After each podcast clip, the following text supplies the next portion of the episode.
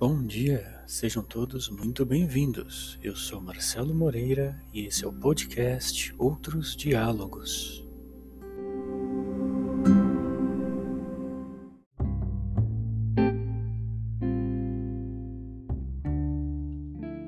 O episódio de hoje se chama O que é heterossexualismo e foi publicado originalmente em 10 de janeiro de 2012 Importa explicar que na época da publicação havia sido emitida uma carta, um documento papal, declarando a visão da Igreja sobre o homossexualismo. Vamos ao texto. Ainda não li o discurso do Papa, portanto, não posso comentá-lo. Nem o farei. Há comentários suficientes a respeito circulando por aí. Devemos lembrar que o Papa é o representante máximo de uma fé a qual não apoia o homossexualismo, algo biblicamente condenado. Portanto, seria leviano de sua parte o apoio direto a tal movimento. Vale ressaltar que os inúmeros casos de pedofilia na Igreja são uma fração da infinidade de casos de pedofilia na sociedade em geral. Assim, não nos cabe condenar a Igreja, mas sim a espécie humana, como se tem configurado. Finalmente, devo dizer que não escrevo para apoiar nem defender o Papa ou a Igreja. Nem cristão eu sou, mas para expor meu pensamento acerca do homossexualismo.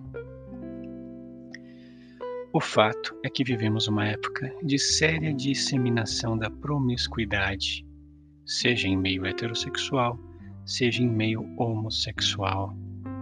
Hétero e homo aqui não importa, e sim a forma como o homem tem se projetado no mundo e em seus relacionamentos. Quando o indivíduo opta por constituir família, creio que o faz por desejar manter-se envolvido afetivamente e até sexualmente, por que não dizer, com apenas um outro, rompendo com a proposta geral de promiscuidade.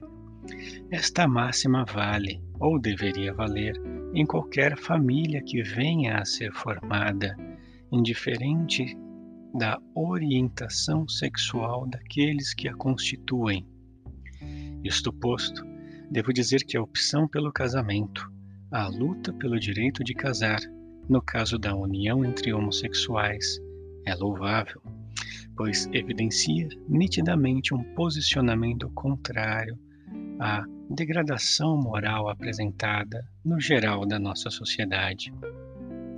Resta, portanto, discutir se existe mesmo algo de execrável na reunião homossexual e se ela ofende, de alguma maneira, a família e a sociedade. Para tanto, há de se discutir sobre o que é homossexualismo em si.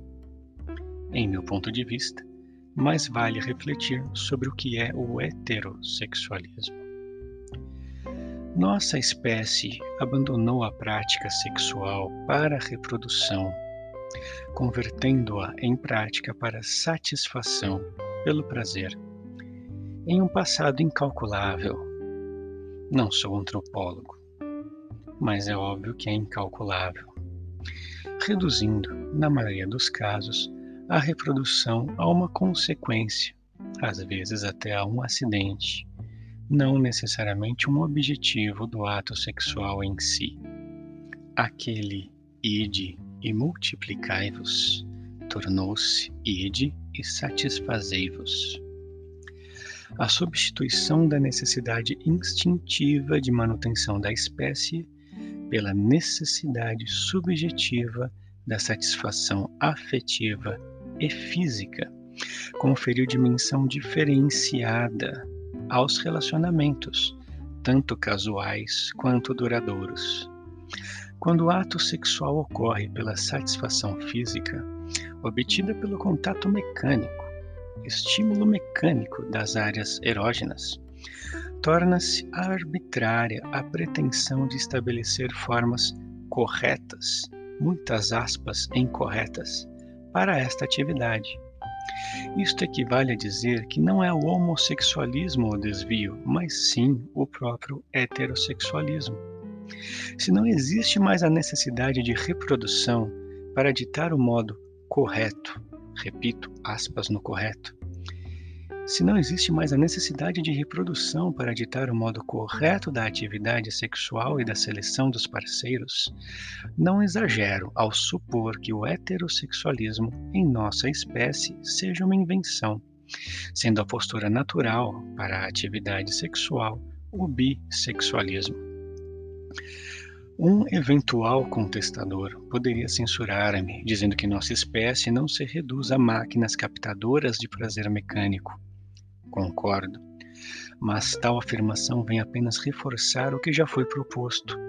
Se nossa espécie, em sua profunda riqueza espiritual ou emocional, não seleciona parceiros com base na mera satisfação mecânica, mas sim em afinidades totalmente intangíveis, tanto mais nos cabe perceber a naturalidade com que se deve encarar a formação dos casais, independente da inclinação sexual dos indivíduos que os compõem.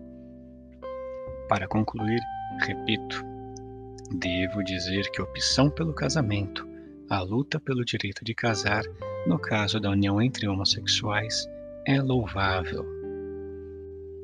Para fechar, que não se leia aqui qualquer apologia a qualquer prática, bissexual, homossexual, heterossexual.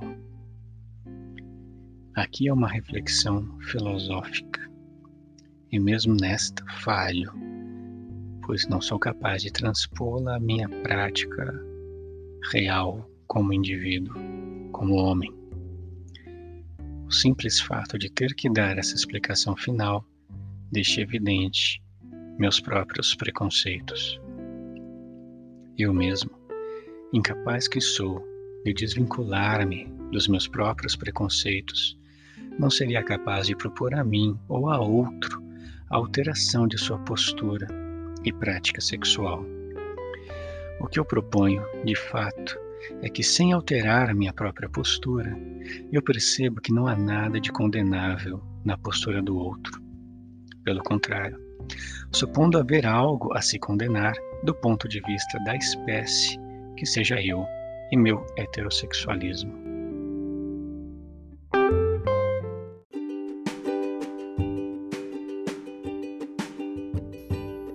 E esse foi o nosso episódio de hoje. Obrigado por retornar. Se você gostou, nos siga. Se não gostou, envie-nos suas críticas, sugestões, dúvidas. Lembre-se, devemos sempre dialogar. Até a próxima.